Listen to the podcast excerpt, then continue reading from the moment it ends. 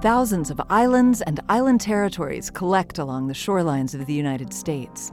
Hawaii and Long Island are well known U.S. islands, but there are many others beyond those, like the Outer Banks of North Carolina and the archipelagos off Florida's coasts. The populations and diversity of those islands can change with the flux of seasons and food supplies.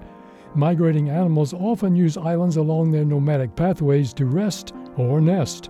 Just as often, the temperate waters around island shores provide plentiful food for tired migrants. The Salish Sea in the U.S. Northwest and Canadian British Columbia is one of the world's largest and most biodiverse inland seas, with some 420 islands.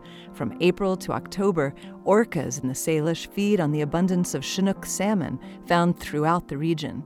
Here, islands are separated by temperate bays, estuaries, and fjords where orcas and whales travel in pods. In the waters off the San Juan Islands in this region, gray whales feast on small crustaceans and tube worms in the bottom sediments.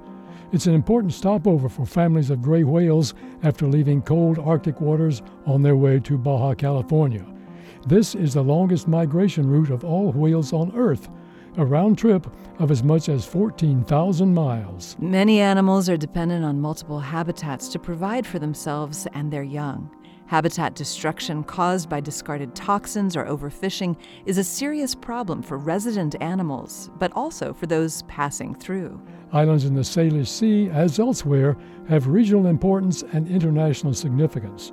The conservation of U.S. islands and coastal zones means preserving the free movement of animals. This moment of science comes from Indiana University. We're on the web at a momentofscience.org. I'm Don Glass. And I'm Yael Ksander.